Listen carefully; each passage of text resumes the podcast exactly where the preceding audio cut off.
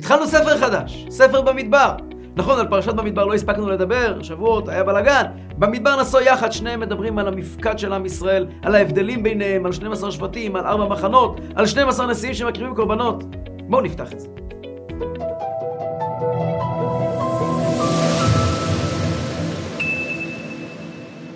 ספר במדבר הוא ספר הפקודים.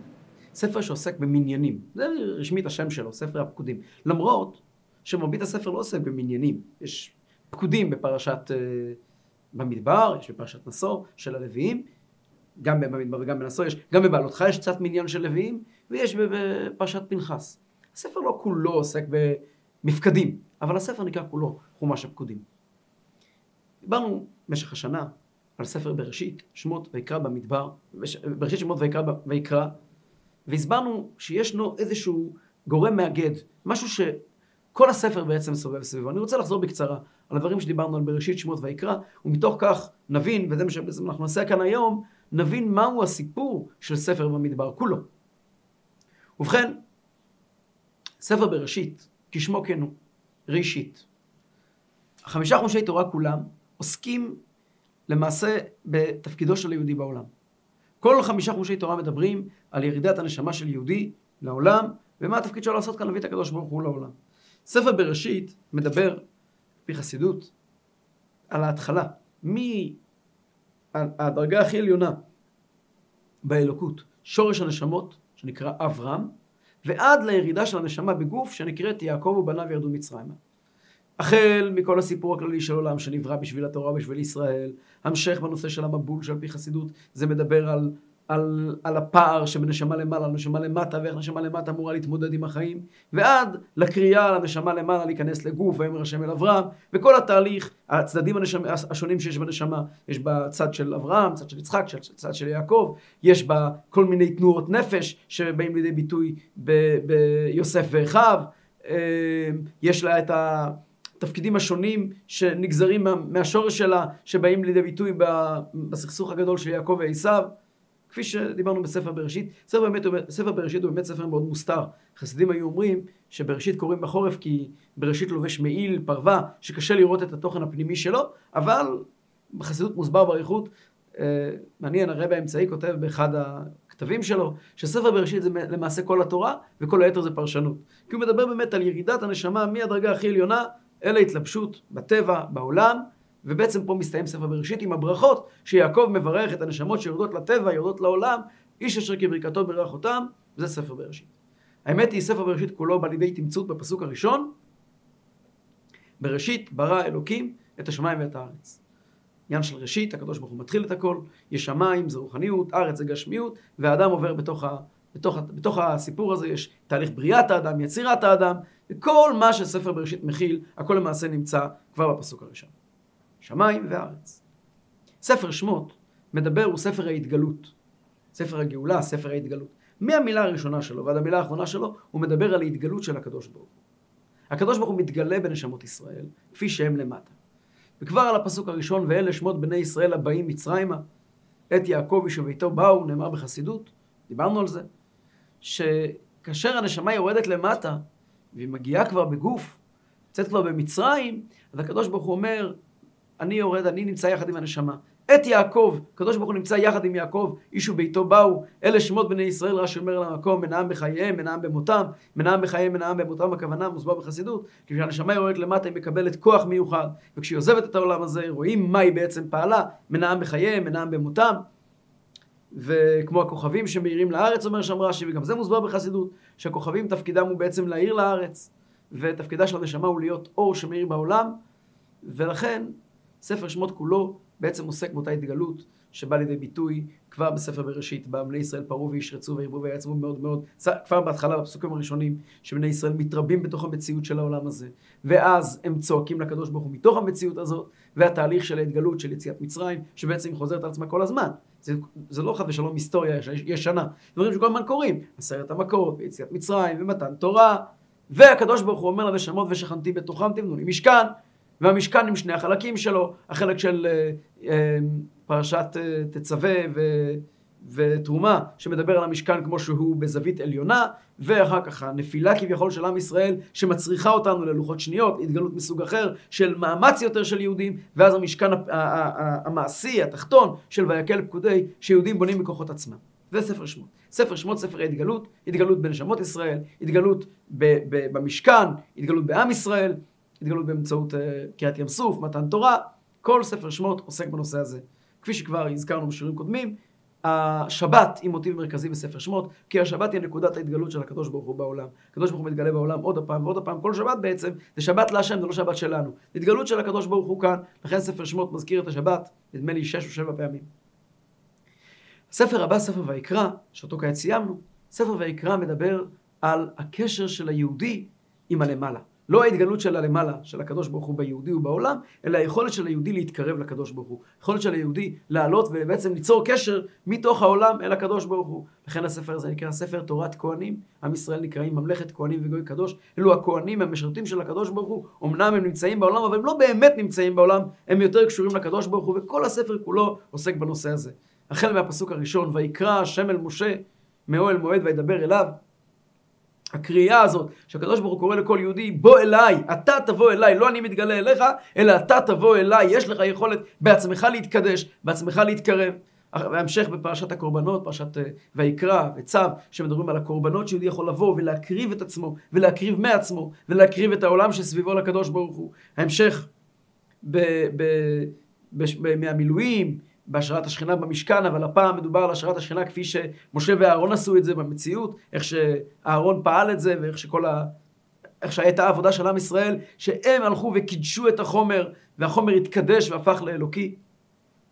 ההמשך, ביום כיפור, שזה באמת נקודה שבה יהודי מגיע לקדוש ברוך הוא, יום כיפור זה לא שבת, שבת זה שבת להשם, שבת הקדוש ברוך הוא מתגלה בעולם. יום כיפור, יהודי מכוח העבודה שלו, מכוח הסליחה והמחילה שהוא מבקש וכולי, מגיע לפני השם תטהר, הוא מגיע לכפרה העליונה ביותר. הספר הזה, ספר ויקרא, מדבר על קדושים תהיו, מדבר על אמור על הכהנים, מדבר על, על, על הדברים, הדברים המסוימים שמותר ליהודי לאכול ואסור ליהודי לאכול, ובכלל טומאה וטהרה. והספר הזה גם כמובן עוסק בהרחבה בכל נושא המועדים. הרי המועדים הם לא כמו השבתות, שזה הקדוש ברוך הוא, אה, אותי בינו ועיניכם, המועדים זה, אלו הם מועדי השם אשר תקראו אתם מקראי קודש, זה יהודי, לוקח חתיכת זמן ומקדש אותה, יש ליהודי את היכולת ליצור את המועדים, המועדים הרי אנחנו אומרים מקדש ישראל והזמנים, את המועדים יהודי עושה. וככה כל ספר ויקרא עד לפרשות האחרונות בהר שעוסק בקדושת הארץ, שיהודי מקדש אותה, ששת ימים, אה, אה, שש, שש, שש שנים של עבודה, שנה השביעית הוא משמט את הארץ, וכך הלאה והלאה. היכולת של יהודי אה, להקריב קורבנות ולהביא לקדוש ברוך הוא מזרע הארץ, ועד לפרשת בחוקותיי, שעוסקת בשכר ועונש, כלומר למשמעות העצומה של מעשי האדם בעולם. זה ספר ויקרא, התקרבות של האדם לקדוש ברוך הוא. וכעת מתחילים את ספר במדבר. וספר במדבר נקרא ספר הפקודים, ובנוגע אליו נאמר משפט שהוא קצת תמוה, אבל כך נאמר, שהספר הזה, כך כותב רב אייזיק אומלר, תלמיד של בעל התניא, וזה רמוז גם בליקוטי תורה, שהספר הזה עוסק כולו בחיכוך, במלחמה של היהודי עם העולם. זאת אומרת, בעוד ספר ויקרא מדבר על ההתרוממות של האדם מן העולם, ספר במדבר מדבר על החיכוך של היהודי עם העולם והיכולת של היהודי להשרות שכינה בעולם. לא להוציא את העולם ולקדש אותו, אלא להשרות שכינה במציאות. התפקיד של האדם בעצם מול המרחב שבו הוא נמצא, המדבר שבו הוא נמצא. כל זה נמצא בפסוק הראשון של ספר במדבר. וידבר השם אל משה במדבר סיני, באוהל מועד, בשנה השנית, בחודש השני לצאתה מארץ מצרים. הזוהר הקדוש אומר, וזה מופיע באריכות, בעל התניא מעריך מאוד מאוד להסביר את זה בליקוטי תורה, הזוהר הקדוש אומר שהמילים בהר סיני, באוהל מועד, מדברים על שני uh, סוגים של תפקידים של יהודי בעולם. הזוהר אומר שהקדוש ברוך הוא, כשהוא מתחיל את המדבר, הוא רוצה לבדוק כמה חיילים יש, כמה פקודים יש למדבר סיני וכמה לאוהל מועד. מדבר סיני הזוהר לא מרחיב מה זה אומר מדבר סיני ואוהל מועד, ממש כמה מילים בודדות, אבל בעל התניא מרחיב מאוד ומסביר שישנם שתי בחינות, שני תפקידים של יהודי בחיכוך עם העולם, האחד נקרא מדבר סיני והשני אוהל מועד. מה זה מדבר סיני? מדבר סיני זה התורה, כמובן, שניתן לנו מדבר סיני. אבל בזה גופה, בתורה ישנם שתי בחינות. יש תקופה, יש זמנים בהיסטוריה, שיש מדבר סיני, יש פסוק שאומר כי קולך נווה הוא מתברך ערב. מתברך הדיבור שלך. מדבר מלשון דיבור. אבל לא רק דיבור, מדבר שהדבר נדבר מעצמו. מדבר פירושו שהכל הולך על פי הדיבור. בעולם מתוקן, מות המשיח, או בזמן של דוד ושלמה, העולם היה מדבר במובן הכי הכי שלם. כמו שנאמר על עם ישראל, על כנסת ישראל, על ספירת המלכות. מי זאת עולה מן המדבר, מתרפקת על דודה. המדבר, העולם הוא, אנחנו מצליחים לייצר בעולם סדר, שהעולם הוא מודבר, ומלשון גם כן מלשון ידבר עמים, תחת שליטה וקונטרול מוחלט, שכל פרט בעולם מתנהל על פי הוראות התורה. אנחנו הופכים את העולם להיות הבסיס של הקדוש ברוך הוא. לא בעניין של התגלות שכינה, ספר שמות, לא בעניין של קידוש העולם, אלא בזה שאנחנו הופכים את העולם להיות כמו שהוא, ככה צריך להיות על פי תורה. זה נקרא מדבר. זו דרגה מאוד גבוהה. האמת היא ששמץ שמץ מינהו, משהו מזה, כל אחד מאיתנו צריך ככה לקיים בבית שלו. הרי, זוכר שחודשים הראשונים אחרי החתונה הייתי בחור בישיבה עשרות שנים, עשרות שנים. הייתי בחור בישיבה כמה וכמה שנים, והתורה הייתה ספרים בספרייה, למדנו כמובן, אבל ברגע שאתה מתחתן, פתאום תפסתי כמה פעמים צריך להתקשר לרב. על, על טיפת חלב שנפלה על בשר, ובשר שנפל על חלב, בפרט בחודשים הראשונים, שעוד לא רגילים לחיים כאלה מסודרים של אה, בעלי בתים. פתאום תפסתי שהרב נוכח אצלי במטבח, בכל חדרי הבית, בכל פרט בבית, כל כך הרבה, שזה נקרא מדבר סיני, שהמקום מודבר על פי תורה, כל פרט בחיים שלנו יש לתורה מה לומר. כשהדברים באמת מדויקים על פי תורה, אז אה, זה מדבר סיני ברמה הכי גבוהה שיש. ויש גם מדבר סיני בצורה הפוכה. כשהעולם הוא מדבר, העולם הוא שמם.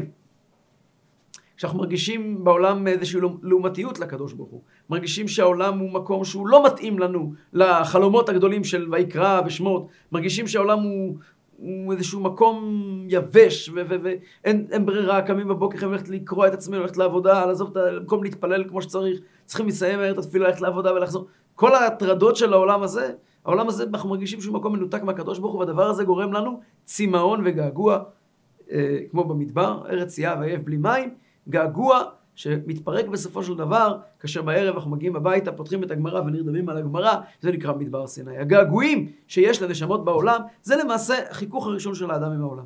זה מדבר סיני. ויש גם אוהל מועד. אוהל מועד זה נקודות התגלות. אוהל מועד זה שהקדוש ברוך הוא מתגלה. נקודות התגלות של הקדוש ברוך הוא בעולם. וגם אותם אנחנו מועד, אנחנו בעצם אה, אה, קוראים מועד. אותם חלקים בחיים שלנו, שבהם אנחנו אה, חווים רגעי התעלות. אם זה, זה יכול להיות התפילה בבוקר, זה יכול להיות השבת, זה יכול להיות החג. אבל כעת אני לא מדבר על המהות של השבת והחג, שזה שמות ויקרא, אלא על התחושה שלנו בתוך השבת והחג. כשאנחנו ניגשים לשבת, עושים קידוש, יושבים במשפחה, מנגנים ניגון חסידי, זה אוהל מועד, מין קרן אור שהעולם מספק לנו כדי להרגיש את הקדוש ברוך הוא. בעצם כל החיים שלנו מתנהלים על שני המישורים האלה, שמדבר סיני ואוהל מועד, זה געגוע וחוויה. והגעגוע והחוויה מזינים זה את זה. ככל שאני מתגעגע, ככה החוויה מועצמת. וככל שאני חווה, ומסתיימת החוויה ואני חוזר לעולם, אני מתגעגע יותר. המדבר הוא יותר מדבר והגעגוע יותר געגוע במדבר סיני באוהל מועד. ושתי החוויות האלה הם אה, בעצם דופק החיים של היהודי. אה, הזוהר מדבר, במעשה מרכבה כבר נאמר, שיש, אה, והחיות רצו ושוב, שהחיות של העולם היא בפולסים, יש תנועה של אה, אה, חיות לעולם ותנועה של עזיבה את העולם. ככה העולם חי בעצם. היום אנחנו יודעים שכמעט כל דבר חי ככה. זה, זה השפה הבינארית. כמעט כל דבר חי ככה, שבעצם הקיום שלו הוא מזה שהוא קיים, וכעת הוא לא קיים. הוא קיים וכעת הוא לא קיים. זה נקרא רצו ושוב. חשמל עובד ככה. הוא שולח כל הזמן אותות חשמליים, כל הזמן נותן חשמל, נותן, נותן, נותן, נותן. הוא לא שולח ועוזב. זה נקרא רצו ושוב. לתת ו, ומיד יש פה התפוגגות שצריכים חדש, צריכים חדש, צריכים חדש. זה התקיימות מתמדת. הרצו ושוב הזה, כתוב בחסידות, שזה בעצם דופק החיים של יהודי.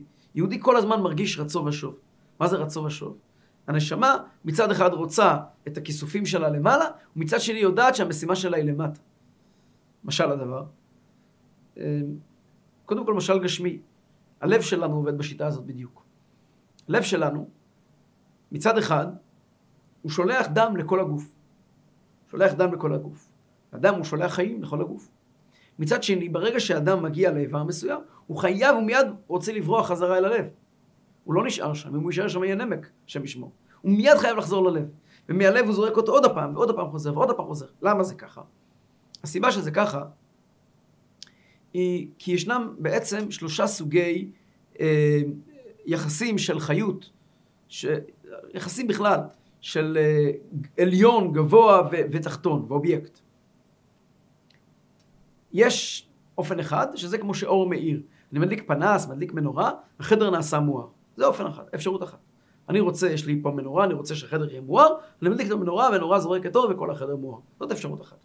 אפשרות שנייה, זה שאני נותן, כמובן בתחומים אחרים לגמרי, אני נותן משהו, אני רוצה שא' ייתן לב', אז א' מעניק משהו לב' ולב' חסר. אני רוצה לתת לכאן מים, אני שופך פנימה מים, כעת בדלי אין מים, בחדר יש מים. זה נקרא שפע. באופן כללי, האור האלוקי שנשפע בעולם, הוא מכונה בשמות שונים. המקובלים קראו לו אור, והפילוסופים, החוקרים, אנשי מחשבת ישראל קראו לו שפע אלוקי, שפע רב. מה ההבדל? אז אור, אני רוצה להדגיש, כשאני מדבר על אור, אני רוצה להדגיש את זה שבעולם לבד אין כלום. והקדוש ברוך הוא המציאות היחידה, זה כמו אור, ברגע שאני מכבה את האור אין כלום. זה רק הוא, זה פה לבד, זה שום דבר, פה זה רק הערה, זה לא הדבר האמיתי. שפע, אני בעצם מדגיש את הצד השני, שאני נותן לך, שאני נותן לך קיום, אני, אני מחיה אותך, אני נותן לך משמעות, נותן לך תוכן, זה נקרא אור ושפע. יש הרבה מאוד הבדלים בין אור ושפע. ההבדל הראשון כבר הזכרתי, שהאור ברגע שהוא נכבה, אין אותו אצל המקבל, ושפע נשאר. אבל מצד שני, השפע הוא הולך מהמקבל, מהמשפיע, מהנותן, והוא גם לא משקף אותו. האור כן משקף את הנותן. אולי דוגמה מהחיים, שנוכל להבין קצת מה זה אור ושפע בחיים. יש uh, שני סוגי מורים. יש מורה שמלמד אותנו בדרך של uh, דוגמה חיה, אבל יותר מאשר דוגמה חיה, שחסידים נוסעים לראות רבי, נוסעים לרבי, ורבי מתפלל, הרבי עובד את השם. הרבי לא עושה את זה בשבילנו, הוא עושה את זה בשבילו, הוא עובד את השם. והחסיד מסתכל ורואה את הרבי עובד את השם. והחסיד מתמלא ב... באש של כיסופים לקדוש ברוך הוא, מתמלא ב... הוא מתמלא. ממה הוא מתמלא? שהוא רואה את הרבי מתפלל, שהוא רואה את הרבי קורא הפטרה, שהוא רואה את הרבי תוקע בשופר. אבל הרבי לא נתן לך את זה, זה, זה, זה הרבי, אתה נחשפת למין, אה, פתחו בפניך לצוהר, לעולם נשגב ממך, אתה ראית אותו והדבר הזה משפיע עליך. זה אור, אתה ראית משהו יותר, יותר גבוה ממך, וגם אתה הולך הביתה, אתה לא יכול ללכת הביתה עם, עם האור הזה עצמו. זה זיכרונות שנשארים איתך, ונותנים לך מין אה, הבזקים כאלה של תאורה, אבל זה לא משהו שאתה יכול באמת לבוא ולקחת אותו הביתה. אבל הרב שקורא לתלמיד ומשוחח איתו, יושבים ביחד שניהם בחדר, והרב משוחח עם התלמיד, ומדבר איתו על הבעיות שלו. כאן, התלמיד יוצא הביתה, הוא השתנה לגמרי, אז דיברו על החיים שלו, דיברו על הבעיות שלו, ירדו אליו לגובה העיניים שלו, אבל הרב, למעשה הוא לא הרב כפי שהוא בתפילה, הוא הרב כמו שהוא מכוון לתלמיד. זה אור וזה שפע. אור, וכשאני מסתכל על הרב כמו שהוא, ואני כביכול אה, אה, אה, נחשף לאותם מראות אלוקים, מסתכל עליהם בעיניים פעורות, ומה שאני יכול לקלוט אני קולט, ובעיקר אני נחשף למעבר, שפע זה שהרב יורד אליי ומסביר לי, מדבר איתי, ולמעשה אבל אני מפספס את הרב עצמו, אני מקבל את הרב מותאם אליי. יש מעלה בזה ויש מעלה בזה, צריכים את שניהם. אבל יש דבר שלישי. הדבר השלישי זה חיות. חיות זה משהו שהוא מצד אחד, אני רוצה שאתה תחיה, ולא רק המקור, מצד שני אני רוצה שתחיה כמו המקור. וזה בלתי אפשרי, כי הסיבה שהאור הוא אור, זה מכיוון שהוא משקף את המקור. הסיבה שאני יכול להתרומם כל כך כשאני רואה את הרבי מתפלל ככה, זה מכיוון שאני ראיתי מראות אלוקים. אם הרבי היה מדבר אליי, זה לא היה מראות אלוקים, זה היה מראות אלוקים מותאם אליי. ומצד שני, שפע זה, זה מותאם אליי, זה משנה אותי, אבל זה לא מראות אלוקים. איך אפשר שני הדברים האלה ביחד? שמצד אחד אני אהיה, אשקף את הרב כמו שהרב הוא, מצד שני זה יהיה בחיים שלי. אז פה יש לנו המצאה שנקראת רצו ושוב. כאשר הרבי לוקח שליח, הוא אומר לו, תקשיב, אתה היית עד היום בחור או אברך, כאן בישיבה אצלי, אצל הרבי. בחור בסרסנטי, מי ששמע, שמע אצל אנשים שהיו אצל הרבי יודע, שהם היו, חיים שלהם מסתובבים 24 שעות סביב הרבי. סביב הרעיון האחרון שהרבי חידש בשבת, סביב הדיוק האחרון ברש"י, על מה הרבי ידבר השבת, מה הפירוש במאמר, מה הרבי מחדש במאמר שלא נאמר בדורות הקודמים. כל מיני עניינים מאוד מאוד מאוד נפלאים, שבאמת היו טפח מעל הקרקע. אגב, עד היום, בחורים שנמצאים בסמסמתי, עד היום, שנמצאים כל כך הרבה שנים אחרי ההסתלקות של הרבי, כשבחורים נמצאים בסמסמתי, כל פעם שנוסעים לרבי רואים את זה מול העיניים, הם באמת נמצאים טפח, או שני טפח, או ארבעה טפחים, מעל המציאות שלנו. הם חיים כל היום סביב רעיונות עמוקים, ובאמת, המוח שלהם נמצא במקום הרבה הרבה יותר גבוה, ומותר לי לומר בשקט, יותר גבוה מהם, הם לא באמת מודעים לעצמם, הם עדיין בחורים, הם התחתנו, הם יפלו לעולם. חוץ דרגה חוץ דרגה נתיב איתתא. אדם מתחתן, הוא בעצם מתחיל ללמוד את העולם, אבל בחורי ישיבה זה התפקיד שלהם, להיות מרוממים. אור. ככה רבי את אותם בחורים, הוא אומר להם, עכשיו אתם צריכים לנסוע לאוסטרליה. מה יש באוסטרליה?